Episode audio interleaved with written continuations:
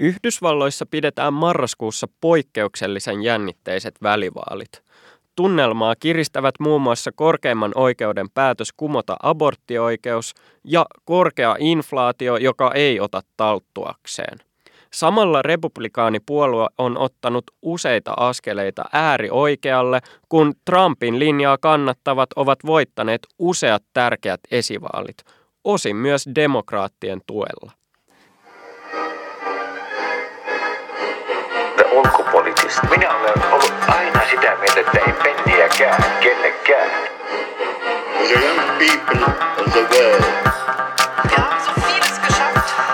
Wir schaffen das. China. And we had the most beautiful piece of chocolate cake that you've ever seen. There is one message. Human rights are women's rights and women's rights are human rights. Minullakin on sananvapaus. The Ulkopolitisti. Parempaa ulkopoliittista keskustelua. Tänään The Ulkopolitisti podcastissa keskustellaan Yhdysvaltojen välivaaliasetelmista ja republikaanipuolueen tilasta. Kysymme, mitä käy, kun maailman mahtavimman demokratian kansasta lähes puolet ei enää usko virallisiin vaalituloksiin. Vieraina ovat Pohjois-Amerikan tutkimuksen professori Benita Heiskanen Turun yliopiston John Morton-keskuksesta ja Ilmari Reunamäki, joka on The Ulkopolitistin Pohjois-Amerikka-toimituksen toimitussihteeri ja Ylen ulkomaan toimittaja. Jakson juontavat Leonard Wilhelmus ja Anni Lindgren. Jes, eli tosiaan kuten Leo tuossa jo sanoikin, niin Yhdysvaltain välivaalit on edessä marraskuun alussa, tarkemmin sanottuna tiistaina kahdeksas päivä. Jos ihan alkuun vähän hahmotellaan sitä tilannetta, niin miten Benita ja Ilmari kuvaisitte sitä, että mitä siellä on tällä hetkellä pelissä, jos vaikka Benita haluat aloittaa? No pelissä on se, että miten presidentti ja kongressi tulee pystymään jatkossa tekemään yhteistyötä, eli riippuen siitä, että kumpi puolue saa vallan sitten edustajahuoneessa tai senaatissa, tai jakautuuko nämä valtapuntit sitten näiden kahden puolueiden kesken, mikä sitten tarkoittaa sitä, että yhteistyö on todella aika kumpusta.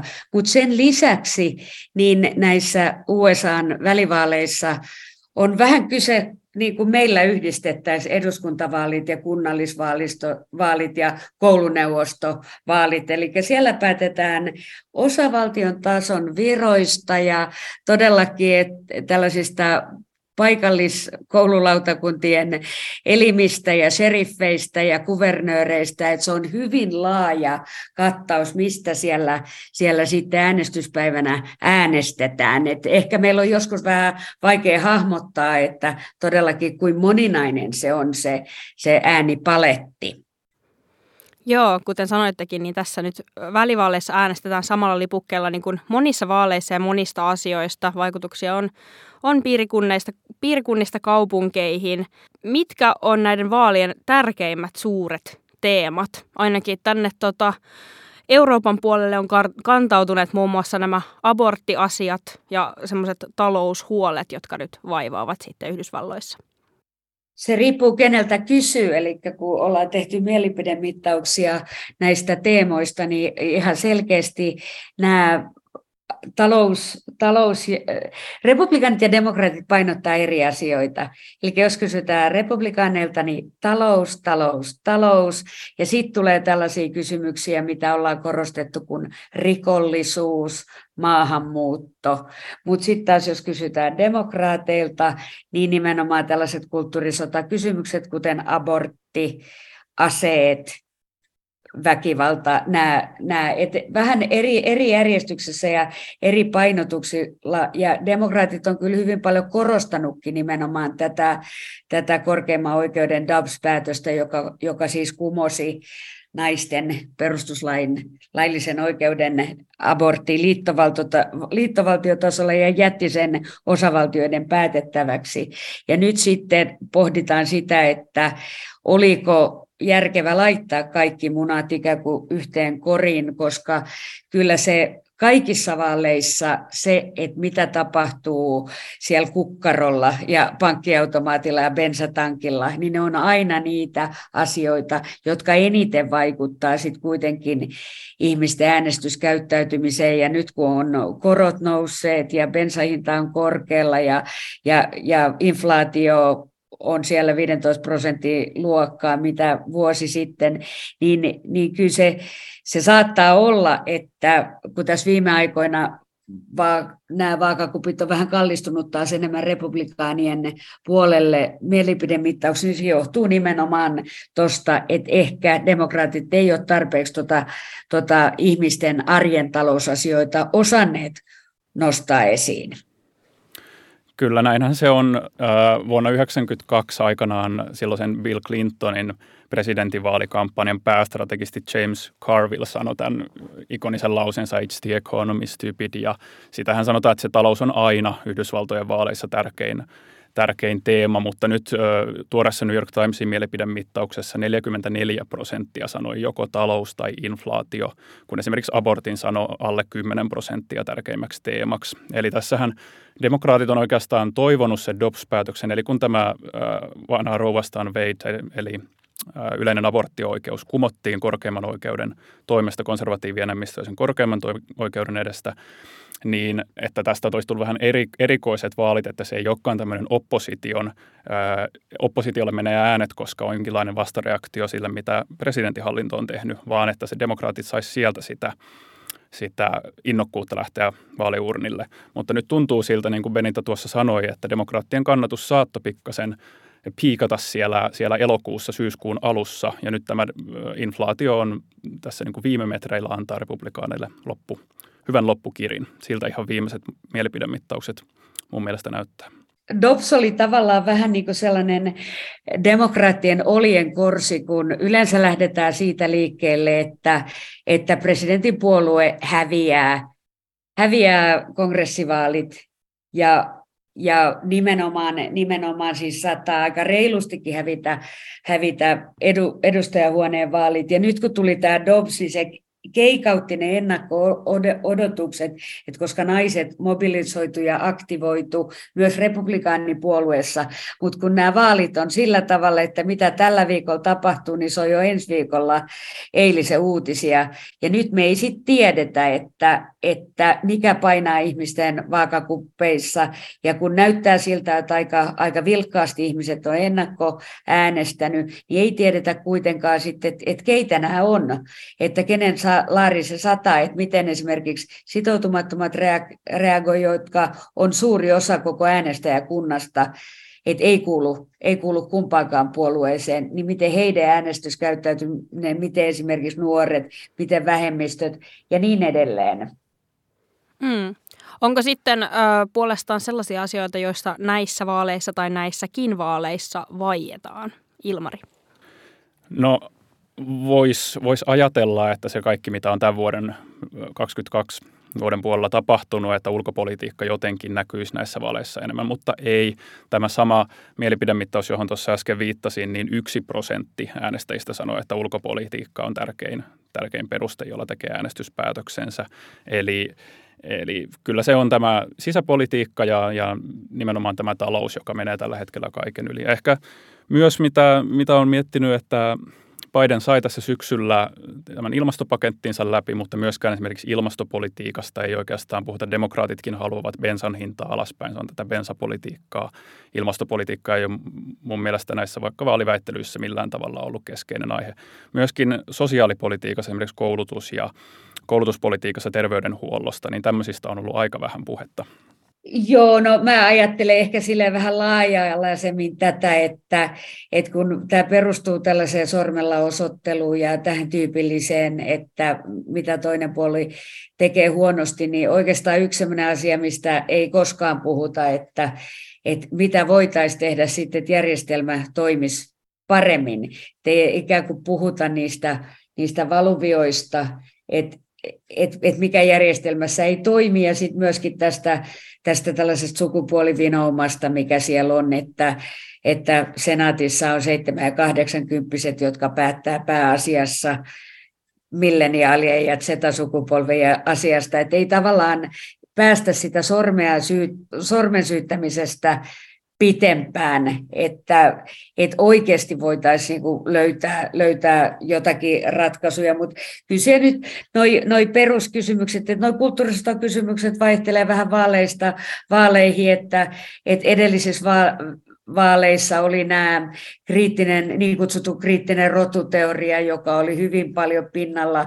Nyt se ei ole niin paljon, koska tuo aborttikysymys otti sitten, otti sitten tuulta purjeisiin siinä, siinä alkuvaiheessa. Että, mutta, mutta kuten tuossa aikaisemmin tuli mainittu, niin, niin noi on noi, noi perus, peruskysymykset ja, ja it's the economy stupid, josta ei kyllä ei, ei koskaan päästä eteenpäin, ainakaan silloin, kun on huonot ajat.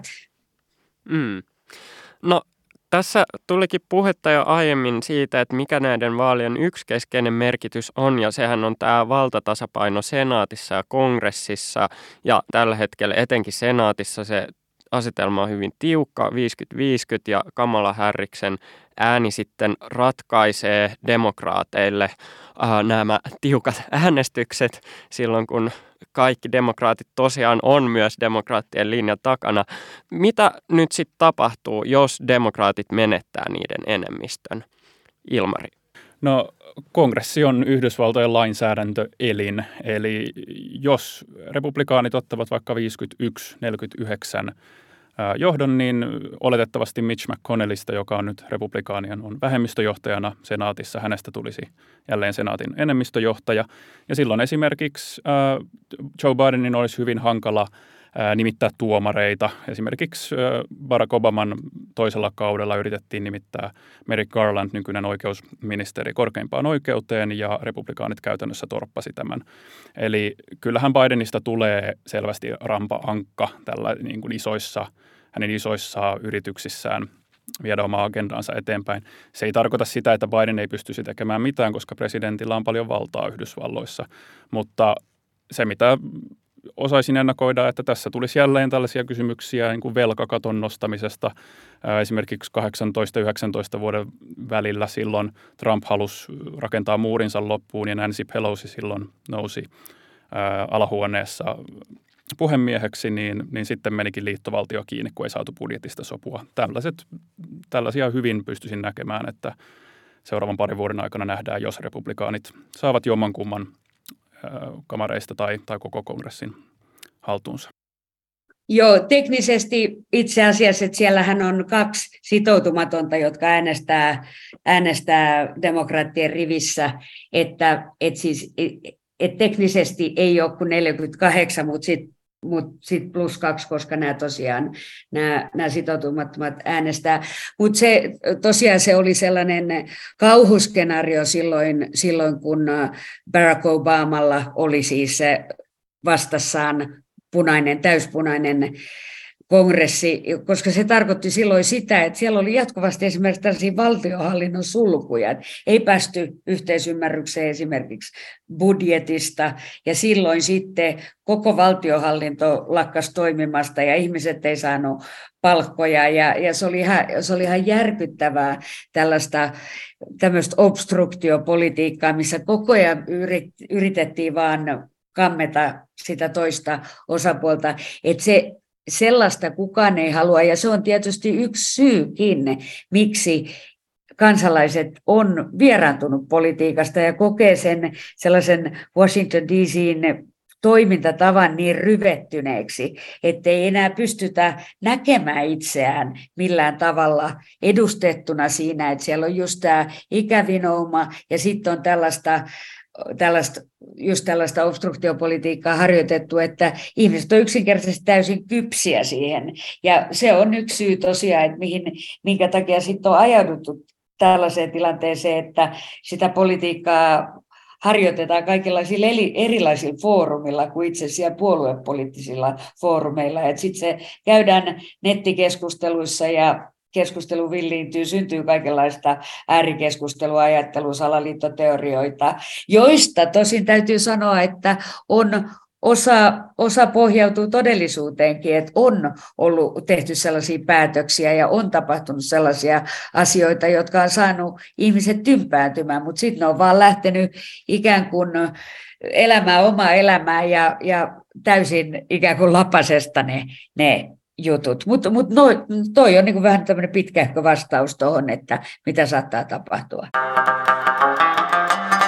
Kuuntelettiin Ulkopoliittista podcastia, jossa tänään puhutaan Yhdysvaltain välivaaleista. Meillä on vieraana täällä Pohjois-Amerikan tutkimuksen professori Benita Heiskanen sekä toimittaja ja The Ulkopolitistin toimitussihteeri Ilmari Reunamäki. Tuttuun tapaan suurin taisto välivaaleissa käydään oikeastaan muutamassa osavaltiossa. Senaatin enemmistöstä saataan hyvinkin päättää esimerkiksi Arizonassa, Georgiassa ja Nevadassa, joissa on tällä hetkellä demokraattisenaattori. Mitä keinoja te näette, että republikaaneilla on näissä osavaltioissa etunaan? No kyllä mä lisäisin tuohon kuitenkin noi keskilännen osavaltiot, eli Pennsylvania, Ohio, Wisconsin on kyllä erittäin tärkeitä myöskin, koska siellä on vähän ne vaakakupit heilahtanut ja republikaanit ollut, ollut vahvoilla, mutta sitten siellä on kuitenkin esimerkiksi Pennsylvaniassa ollut tämä John Fetterman, joka oletettiin voittavan, mutta hänhän sai aivohalvauksen ja on nyt sitten taas keikahtanut ne mielipidemittaukset republikaanien hyväksi. Nämä on niin pienestä kiinni nämä, nämä vaankieliosavaltiot, että noissa edellisissä vaaleissa niin joskus siellä lasketaan aivan tuhansia ja satoja äänejä, että miten päin se kellahtaa. Georgia on kiinnostava siitä, että siellä pitää ehdokkaan saada yli viisikymmentä prosenttia äänistä tai mennään toiselle kierrokselle. Ja jos mennään toiselle kierrokselle, niin silloin se saattaa olla, että me ei tiedetä todellakaan taaskaan sitä lopullista tulosta kuin vasta joskus tammikuussa, niin kuin kävi silloin edellisissä, edellisissä vaaleissa.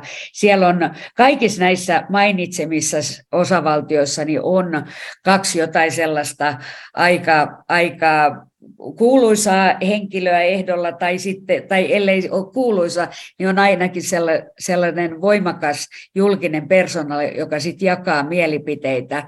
Et kyllä mä sanoisin, että, että tärkeää on se, että miten sitoutumattomat äänestäjät käyttäytyy ja ketkä saa ylipäätään äänestäjiä liikkeelle, koska voidaan ennakoida paremmin, että miten nämä puolueen jäsenkirjaa kantavat ihmiset tulee käyttäytymään, mutta sitä ei tiedetä, että mikä painaa sitten näiden muiden vaakakupissa. Ja tietysti kaikki latinot, mustat, nuoret, kaikki ryhmät on tärkeitä. Eli kun jokainen ääni ratkaisee tällaisessa, tällaisessa täpärässä tilanteessa, niin, niin se te, tekee siitä niin armottoman tiukkaa. Toinen asia tietysti on, että, että, sitten, että miten, miten kussakin paikassa sitten suhtaudutaan tähän tähän niin kutsuttuun magaleiriin, että jos nimenomaan republikaaneista puhutaan, eli näihin, näihin Trumpin kannattajiin, että, että ketkä ovat puolella, ketkä ovat vastaan. Se ollaan todettu jo aikaisemmissa vaaleissa, että Trumpin kannattajat ei välttämättä kerro mielipidemittauksessa, että mitä he tulee äänestämään. Mä jaan tämän saman... Saman ajatuksen, siis tämähän tulee ratkaisemaan näissä muutamissa osavaltioissa. On keskilännen osavaltiot ja sitten nämä tietyt Georgiassa, Nevadassa, Arizonassa. Mä itse haluaisin ehkä keskittyä tässä siihen trendiin, mikä on, mikä on aika iso trendi ollut oikeastaan sieltä Trumpin tulosta asti, on esimerkiksi latinoäänestäjien hiljattainen. Sitähän puhuttiin, että miten Trumpin tapainen ehdokas voi saada enemmän latinoilta kannatusta kuin vaikka Mitt Romneyn tapainen ehdokas, mutta niin on käynyt, että etenkin esimerkiksi kouluttamattomat tai korkeakouluttamattomat latinomiehet, niin he äänestivät kaksituhattakahdeksantoista enemmän republikaaneja kuin kuusitoista ja vuonna kaksikymmentä enemmän kuin kahdeksantoista. Ja jos tämä trendi jatkuu, niin nämä rajan lähellä olevat, Meksikon rajan lähellä olevat osavaltiot, niin ne saattaa kiikahtaa sitten republikaaneille. Capitolin valtauksen jälkeen näytti hetken siltä, että Trumpin ote republikaanipuolueesta hellittää, mutta nyt se ei enää ollenkaan näytä siltä. Moni maltillinenkin republikaani on asettunut Trumpin taakse. Hän nauttii laajaa kannatusta ja ylipäätään hänen asema siinä puolueessa on erittäin vahva. Mistä tämä johtuu? No, lyhyt vastaus kysymykseen. Trump on tällainen radikalisoituneen oikeiston esitaistelija ja hän, hänestä ei olla valmiita luopumaan, koska hän, hän edustaa tätä, ää, tätä laumaa taistelussa liberaaleja vastaan. Ehkä niin kuin vähän pidempi vastaus, mitä mä itse tän näen, niin sen ää, Trumpin vaali, tämän vaalivalheen jälkeen, joka johti sinne Kapitolin hyökkäykseen kuudes tammikuuta kaksikymmentäyksi, niin siinähän oli se muutamia päiviä, enintään viikkoja kestänyt ajanjakso, kun puhuttiin, että oliko tämä nyt epilogi trumpismille ja pystyykö republikaanipuolue, hajautuuko republikaanipuolue kahtia vai, vai pystytäänkö Trumpista menemään eteenpäin. Sitten siinä tuli ensimmäiset mielipidemittaukset, missä, missä tuli, että Trumpin kannatus republikaanien keskuudessa ei oikeastaan heilahtanut yhtään minnekään. Ja sitten tästä teki kongress, kongressin johtavat republikaanit omat johtopäätöksensä kuuluisasti. Edustajahuoneen republikaanijohtaja Kevin McCarthy teki matkan Mar-a-Lagoon Trumpin kesäasunnolle ja he kehittivät tyhjästä tällaisen uuden palkinnon, jonkun, en muista palkinnon nimeä, mutta amerikkalainen taistelija ja se niin kuin oli symbolinen merkitys sillä, että ei olla valmiita päästämään Trumpista eroon, koska pelättiin, että mikä on Trumpin reaktio. Sittenhän tässä on ollut myös muita, muita tyylejä. Esimerkiksi senaatin puolella senaattijohtaja Mitch McConnell on ollut hiljaa. Sehän tiedetään hyvin, että Mitch McConnell on, edustaa näitä establishment-republikaaneja. Hän, hän haluaisi, että Trumpin aika on ohi, mutta hän, hän uskoo, että hän pystyy elämään pidempään kuin trumpismia ja haluaa olla hiljaa. Sitten on vielä vaihtoehto, jonka Liz Cheney, entinen edustajahuoneen kolmanneksi korkea-arvoisin republikaani, otti ja lähti aktiivisesti vastustamaan trumpismia puolueessaan ja hänet savustettiin ulos puolueesta tai esivaaleissa, hänet, hänet haastettiin ja hän hävisi vaalit.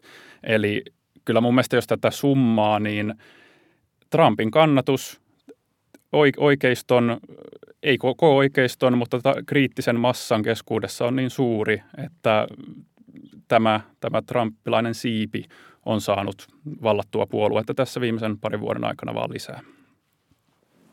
Joo, mä näkisin, että tässä on, tässä on nimenomaan kysymys siitä tympääntymisestä valtavirtapolitiikkaa.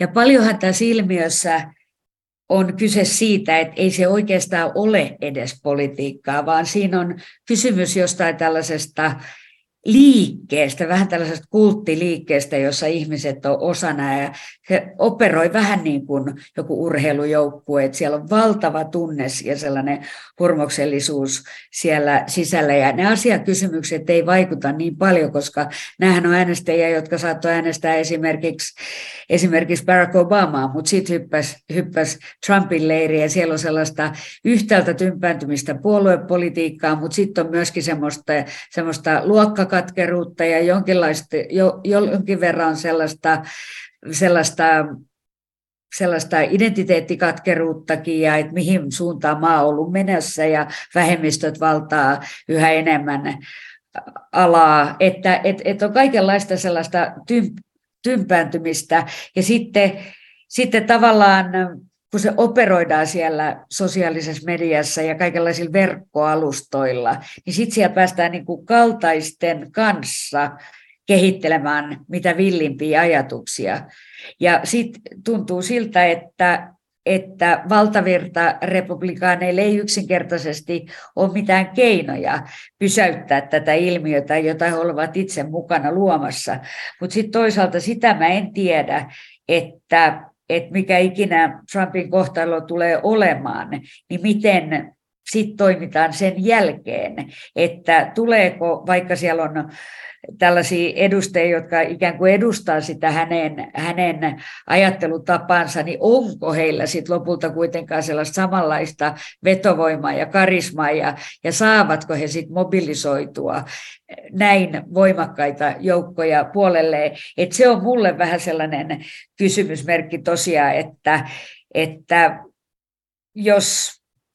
Jos ja kun hän esimerkiksi jättäytyisi politiikasta syystä tai toisesta, ei esimerkiksi asettuisi ehdolle, niin kantaisiko se sitten vielä se hänen, hänen karismaattinen liikkeensä? Kyllä, mä oon samaa mieltä, että aina kun on hyvin henkilövetoinen, voidaan puhua niin kuin jopa kultin tunnuspiirejä omaavasta liikkeestä, niin silloin se on hyvin paljon sen yhden henkilön kontolla, että Trump, Trump lähenee kahdeksaakymmentä ja ei ole puhuttu vielä ollenkaan, hänellä on oikeushaasteita, tulee ovista ja ikkunoista ja me ei voida tietää, miten niissä käy. Mutta kyllä mun mielestä tässä täytyy korostaa, esimerkiksi suomalaisessa mediassa mä ymmärrän, että Trumpismin aika oli sellaista vyyhtiä, että sen jälkeen oli pieni Trump-krapulakin ja ei ole ehkä haluttu seurata niin paljon sitä republikaanien liikehdintää tässä viimeisen vuoden kahden aikana, mutta kyllähän se, niin kuin Benita tuossa sanoi, niin se kaikki republikaanien energia on siellä trumpistisella siivellä. Sen näkee vaikkapa siitä, kuinka Georgiasta ää, ensimmäisen kauden edustaja Marjorie Taylor Greene, joka on tämmöinen todella syvämpään edustaja, kuvano niin uskova niin kuin, on, on, on vaikeaa edes kuvailla, jos ei ole kuunnellut hänen puheitaan, että kuinka kuinka äärioikealla hän on, niin hän on, hän on republikaanien siellä top viisi varainkerääjissä. Eli tä, se kaikki puolueen energia on siellä ja sitä on hyvin mahdotonta haastaa. Ja tässä ollaan nyt päästy sitten tähän, missä tilanteessa ollaan nyt, että kesällä käytiin esivaalit ja republikaaneilla on ää, yhden laskennan mukaan, jos otetaan kongressivaalit ja otetaan osavaltion tason tämmöiset kuvernöörivaalit, ää, osavaltiosihteerivaalit esimerkiksi näihin näihin pesteihin, jotka ovat korkeimpia virkamiehiä vaaleja järjestämään, niin yli kolmesataaseitsemänkymmentä republikaaniehdokasta, joko kiistää, että Biden on laillisesti valittu presidentti tai sanoo, että vaaleissa oli jotain mätää. Eli kyllähän tämä Trumpin vaalivalhe, jolle hän ei ole edelleenkään yhtään mitään perusteita esittänyt, ja hänen oma oikeusministeri ja hänen ihan kaikki tahot on sanonut, että näissä ei ollut mitään järkeä, niin hän on saanut upotettua sen, sen valheen kannattajiensa päähän. Ja sehän on enemmän tämmöinen uskomus. Siihen halutaan uskoa ja se on ihan sama, mitä, millä perusteella yritetään sanoa, että näin ei, näin ei viime vaaleissa käynyt, niin siihen halutaan uskoa, että meidän Trump ei voinut hävitä vaaleja. Onhan tämä nyt aika vaarallinen tilanne. En tiedä, miten muuten tästä niin kuin pystyisi edes puhumaan. Joo, se on vaarallinen tilanne ja sen takia me siitä myös tänään tullaan vielä puhua vähän lisää. Mutta ensin yksi tämmöinen kiinnostava twisti tässä esivaaliasetelmassa on ollut se, että demokraatit on myös tukenut näitä laitaoikeiston ehdokkaita. Sä muun muassa, Ilmari, siitä kirjoitit Ylelle jutunkin. Ja siinä tavallaan ajatuksena on varmaan ollut se, että se äärimmäisempi ehdokas on helpompi voittaa sitten näissä vaaleissa, mutta mitä tämä teidän mielessä kertoo tästä tämänhetkisestä poliittisesta järjestelmästä? No mä voin aloittaa tästä, että ensinnäkin kiva, että nostit tuon asian eteen, koska, tai esiin, koska meillä on valitettava usein meillä on vähän sellainen ajattelutapa, että, että demokraatit hyviksi ja republikaanit pahiksi. Mutta siis asiahan on niin, että, että tämä kaksipuoluejärjestelmä on ajautunut sellaiseen tilanteeseen, että demokraateilla ei ole edes mitään keinoja enää yrittää pitää sellaista, sellaista jotain suoraselkäisyyttä, että mitä Michelle Obama joskus ylläpiti tällaista sanontaa, että, että kun when they go low, we go high, eli että me noustaan tilanteen yläpuolelle, että vaikka satelisi minkä, minkälaisia vyönnälle vetoja.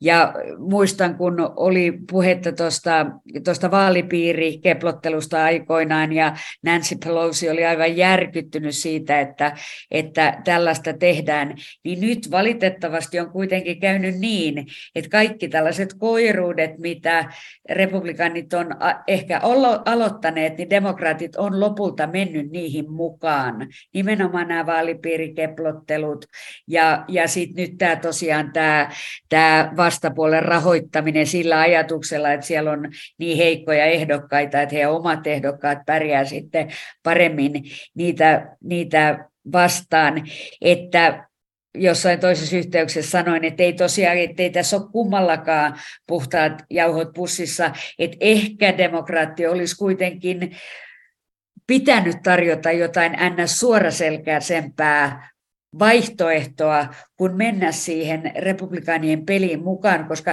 he ei kuitenkaan pelaa sitä sit yhtä hyvin ja yhtä taitavasti ja yhtä pokerinaamaisesti kuin joku Mitch McConnell.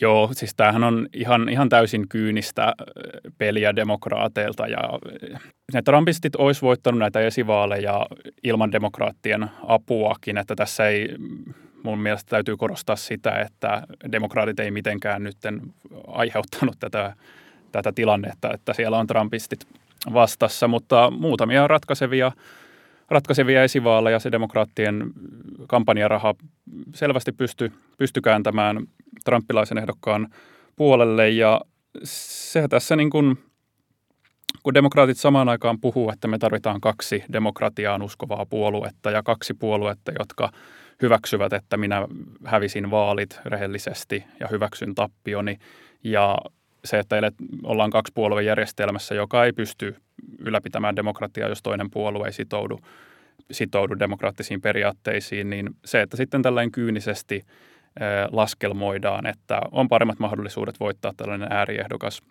kahdeksas marraskuuta, niin eihän tämä nyt millään tavalla moraalista toimintaa ole.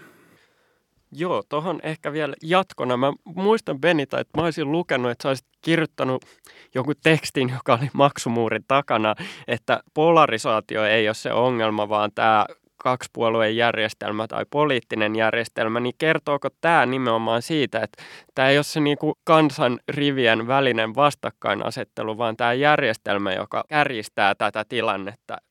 Joo, se, se jutun kimmokkeena toimi oli vähän sitä aikaisemmin tullut tämmöinen Pew-tutkimuskeskuksen sellainen poliittisten puolueiden typologia, jossa määriteltiin demokraattien ja republikaanien arvomaailmaa. Ja siellä oli ihan kahdeksan yhdeksän tämmöistä, tämmöistä luokittelua, että et mihin puolueen jäsenet jaettiin. Ja mä kirjoitin sen artikkelin sillä Sillä idealla, että olen pitkän aikaa puhunut siitä, että, että miten voi näin suuressa maassa olla vain kaksi puoluetta, kun ihmisillä on kokonainen kirjo ajatuksia ja ne joutuu aina äänestämään itseään vastaan. Että jos tätä asiaa painotetaan tämän kustannuksella, Niin, niin silloin joutuu omia intressejä ja omia etujaan vastaan äänestämään. Ja sitten tosiaan se, se mun pointti oli siinä, että yhdysvaltalaiset eivät ole polarisoituja, polarisoituneita, vaan tämä kaksipuoluejärjestelmä ylläpitää sitä nimenomaan poliittisiin tarkoitusperiin. Että jos ihmisiltä kysyttäisiin itseltään, niin heidän näkemykset ja ajatukset on paljon paljon laajempia, mutta tämä pakottaa tosiaan ja tämä niputtaa ihmiset sitten kahteen tällaiseen lokeroon, jotka ei millään tavalla vastaa todellisuutta.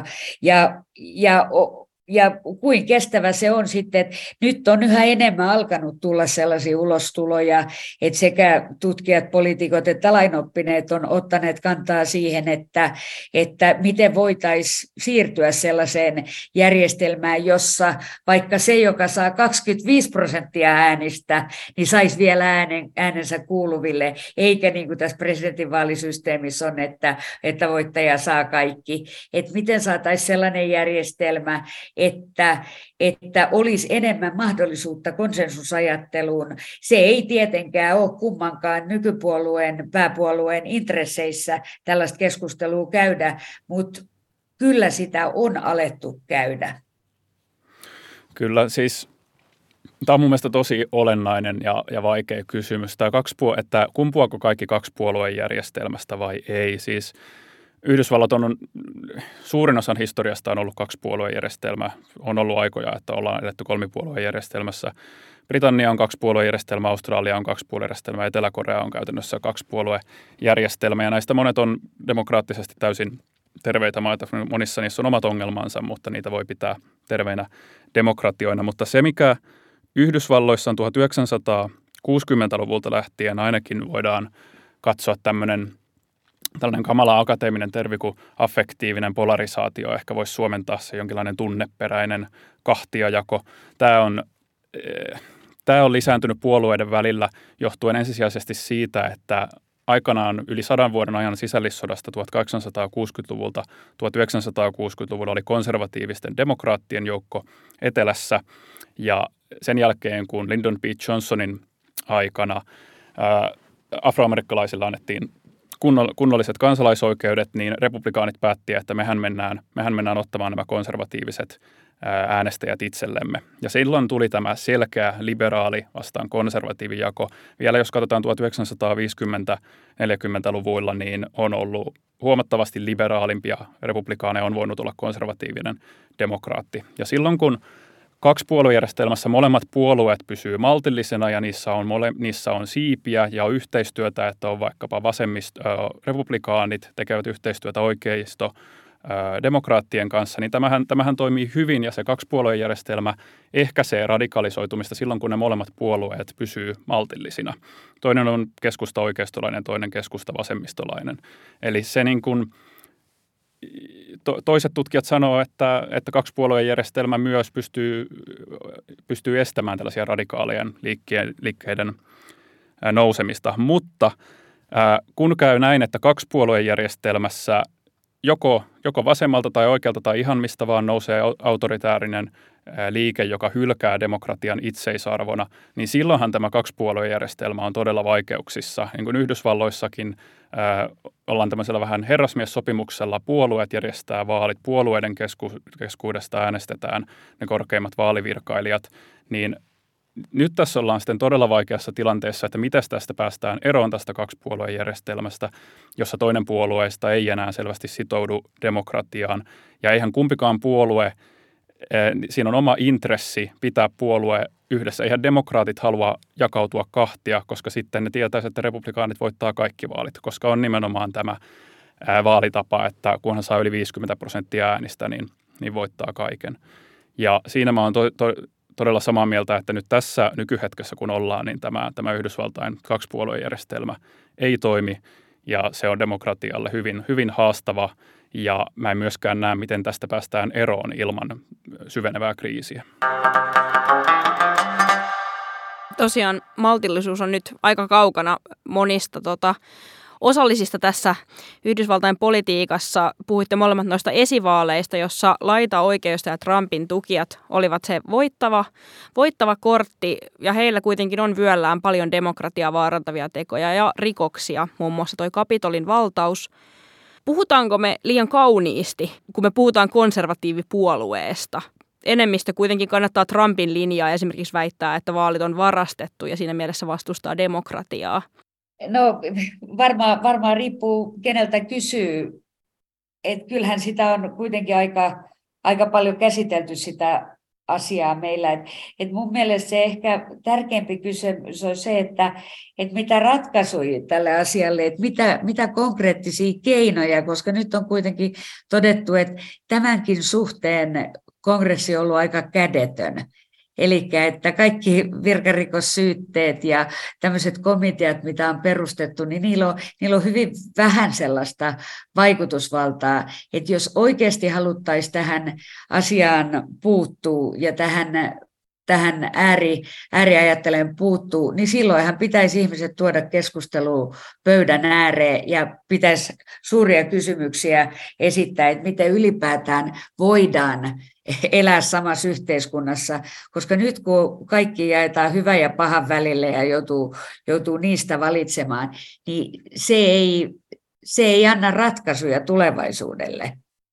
Eli sen takia, sen takia mä, mä näen, että, että tärkeämpää olisi tosiaan se, että jonkinlaista ratkaisuhakusta keskustelua edistettäisiin.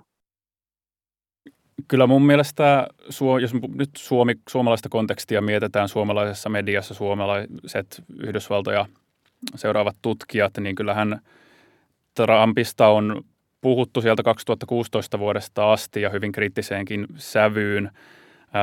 Ehkä tässä viimeisen parin vuoden aikana on unohtunut se, että se republikaanien sisäinen radikalisaatio on mennyt pidemmälle, että Yhdysvaltain demokratia vuonna kaksituhattakaksikymmentäkaksi on heikommalla tolalla kuin kaksituhattakaksikymmentä, kun Trump oli presidenttinä.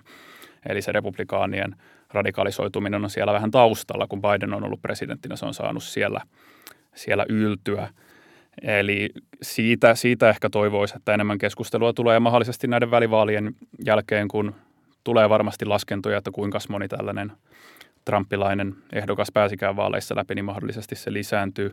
Ehkä tämä, että miksikä republikaanipuoluetta pitäisi kutsua, mua on ehkä häirinnyt se jonkin verran tässä suomalaisessa mediassa viime, tämän vuoden aikana, että esimerkiksi Ranskassa Marine Le Peniä ja Italiassa Giorgia Melonia on kutsuttu äärioikeistolaisiksi, ja he kuitenkin sitoutuu parlamentarismiin. Marine Le Pen sanoi, että minä hävisin vaalit ja Emmanuel Macron on presidentti, niin miten, miten heitä voidaan kutsua äärioikeistolaisiksi, kun sitten Yhdysvalloissa on Trumpin tapainen henkilö, joka voidaan jo nyt sanoa se, että jos Trump on ehdokas kaksikymmentäneljä, niin hän käy täysin kaksilla rattailla sitä vaalika- vaalikampanjointia, että hän yrittää voittaa vaalit rehellisin keinoin, jos niin ei käy, niin hän haluaa aiheuttaa jälleen sekasorron, niin kyllähän Tämä, kyllähän republikaanipuoluetta vähintään laitaoikeistolaiseksi, radikaalioikeistolaiseksi voi kutsua. Mä haluaisin tähän sanoa vielä sen verran, että et, et, korostan kuitenkin sit sitä, että nämä ongelmat ei alkanut Trumpin aikana, vaan ne oli paljon pitemmän ajan tulosta.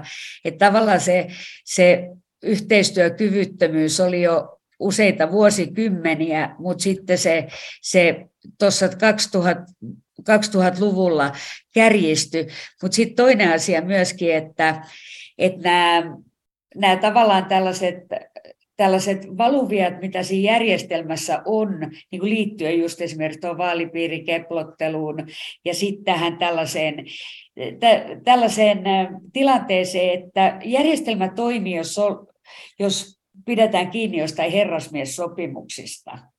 Niin se ei voi pitemmän päälle olla, olla kestävä, kestävä systeemi, että jos heti kun pelisääntöjä ei noudateta, niin koko systeemi menee ylös alaisin. Sitten, sitten täytyy muistaa mun mielestä myöskin sellaisia asioita, että yhteiskunnassa tapahtuu asioita, jotka sai äänestäjät, äänestäjät tympäätymään. Kaikki Irakin sodat ja muut tällaiset asiat, mille se sukupolvi, joka, jolle ne oli tällaisia tärkeitä kokemuksia, niin ne yksinkertaisesti irtisanoutui koko systeemistä.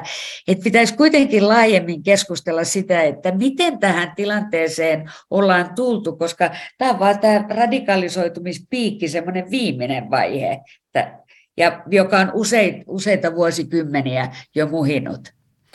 Joo, toi on erittäin hyvä pointti. Siitä huolimatta mä aion nyt ajaa meitä vielä lisää kohti sitä piikkiä, koska mennään vielä tähän tilanteeseen ja tähän demokratian tilaan.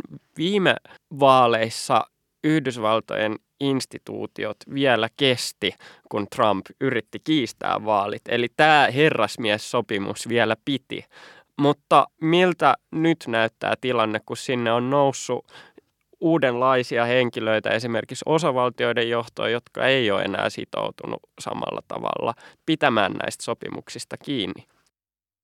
No mä voisin esimerkiksi sanoa tuohon, tuohon sen verran noista, mitä mä aikaisemmin jo viittasin tuohon, että, että Et politiikkaa ei enää tehdä siellä puoluepolitiikan kentällä, vaan siis, että et tämä homma on vedetty täysin lekkeriksi. Eli ei enää, ei enää välitetä mistään. Siellä on, siellä on niinku semmoinen tietynlainen skaba, jos koko ajan katsotaan, että kuka kampittaa vastustajan helpommin ja ovelammin kuin toinen. Että se, et oikeasti se järjestelmän itsellä, itsesäätelymekanismit on lakanneet toimimasta. Eli se, miten se on luotu toimimaan, niin se ei toimi enää. Ja mulle se, se suuri kysymys on, että kuinka kauan näin voi jatkua, että tuleeko jossain vaiheessa joku pohja tai seinä vastaan, jolloin on pakko uudelleen miettiä tätä systeemiä. Kyllä, siis demokratiahan on mielentila ja ei demokratia toimi, jos ei puolueet ja jos ei tarpeeksi suuri osa kansasta sitoudu siihen. Musta tuntuu, että Trumpia jonkin verran yhä aliarvioidaan. Hän on niin sirkusmainen hahmo ja hänen tapa haastaa vuonna kaksituhattakaksikymmentä vaalien jälkeen tämä vaalitulos, se oli niin kaoottinen, että aika monella varmaan on semmoinen mielikuva, että no eihän se Trump, eihän se ole edes Valkoisessa talossa tällä hetkellä, miten hän muka vuonna kaksituhattakaksikymmentäneljä, jos asettuu ehdolle, jos voittaa esivaalit, eihän se ole varmaa, mutta hän on selvä suosikki, jos asettuu ehdolle seuraavaksi, seuraavaksikin republikaanien presidenttiehdokkaaksi, niin äh, kyllä se vaikealta mun mielestä näyttää. Korkeimmalla oikeudella on nyt tulee ensi kaudella käsiteltäväksi tällainen lakihaaste, jolla voitaisiin antaa yhä enemmän, jos, jos konservatiivinen korkein oikeus tämän hyväksyy, että yhä enemmän osavaltioparlamenteilla on valtaa vaikuttaa siihen, miten näissä vaalitulokset vahvistetaan. Mä en itse usko ihan semmoiseen katastrofiskenaarioon, mitä jossain on, jossain on puhuttu, että annetaan käytännössä näiden osavaltioiden parlamenteille täysi valta ohittaa vaan vaalitulos ja vaikkapa siellä Arizonassa sitten parlamentti voisi vaan antaa valitsijamiesäänet suoraan Trumpille.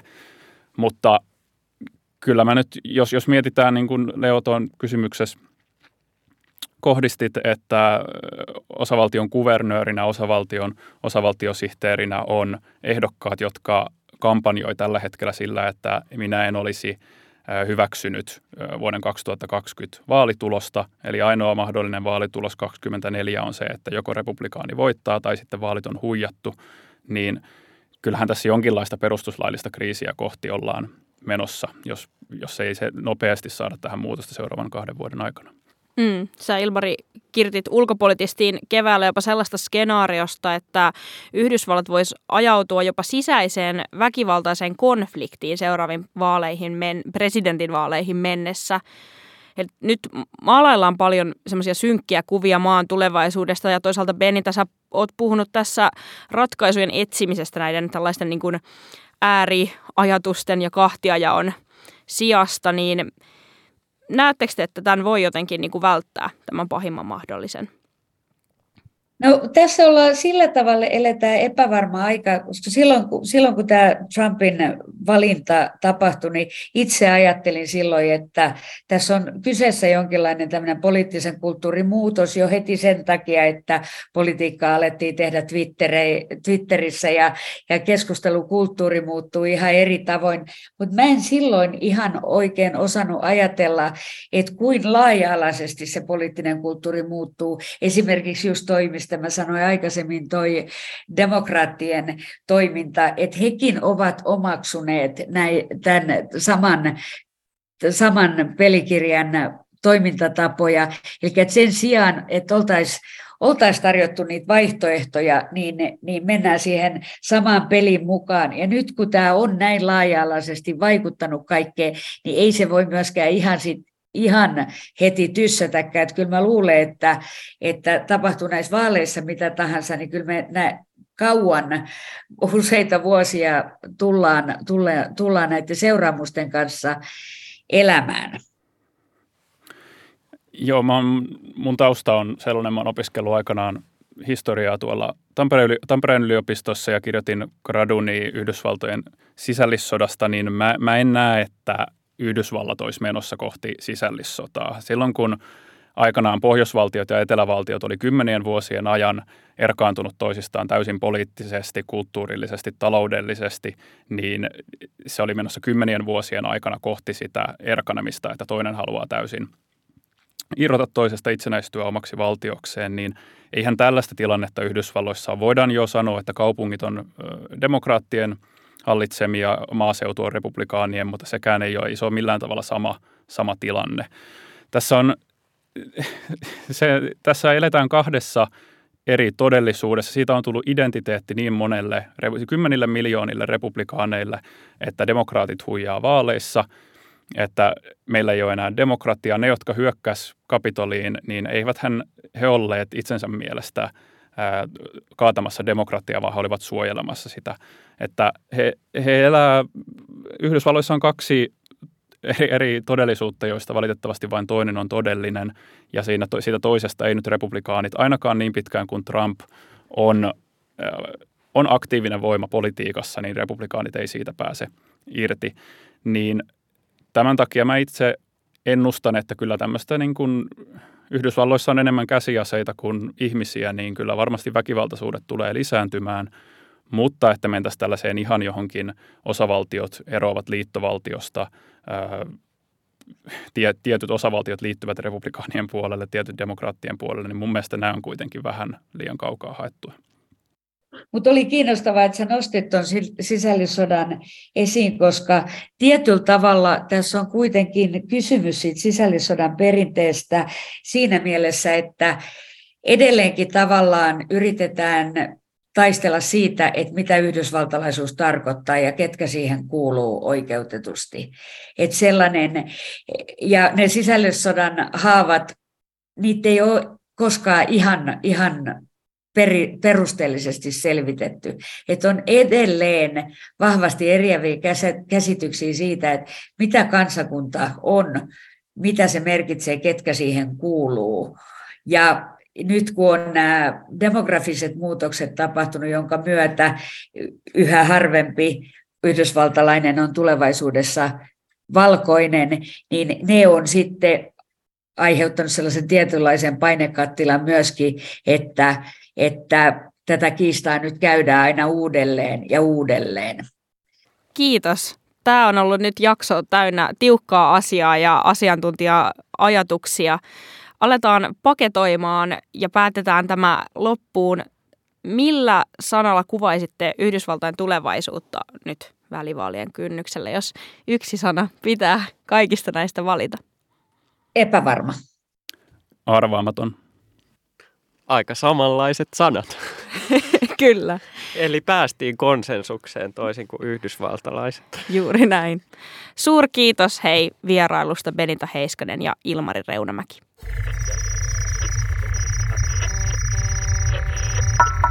Hihi. Jakso piste fi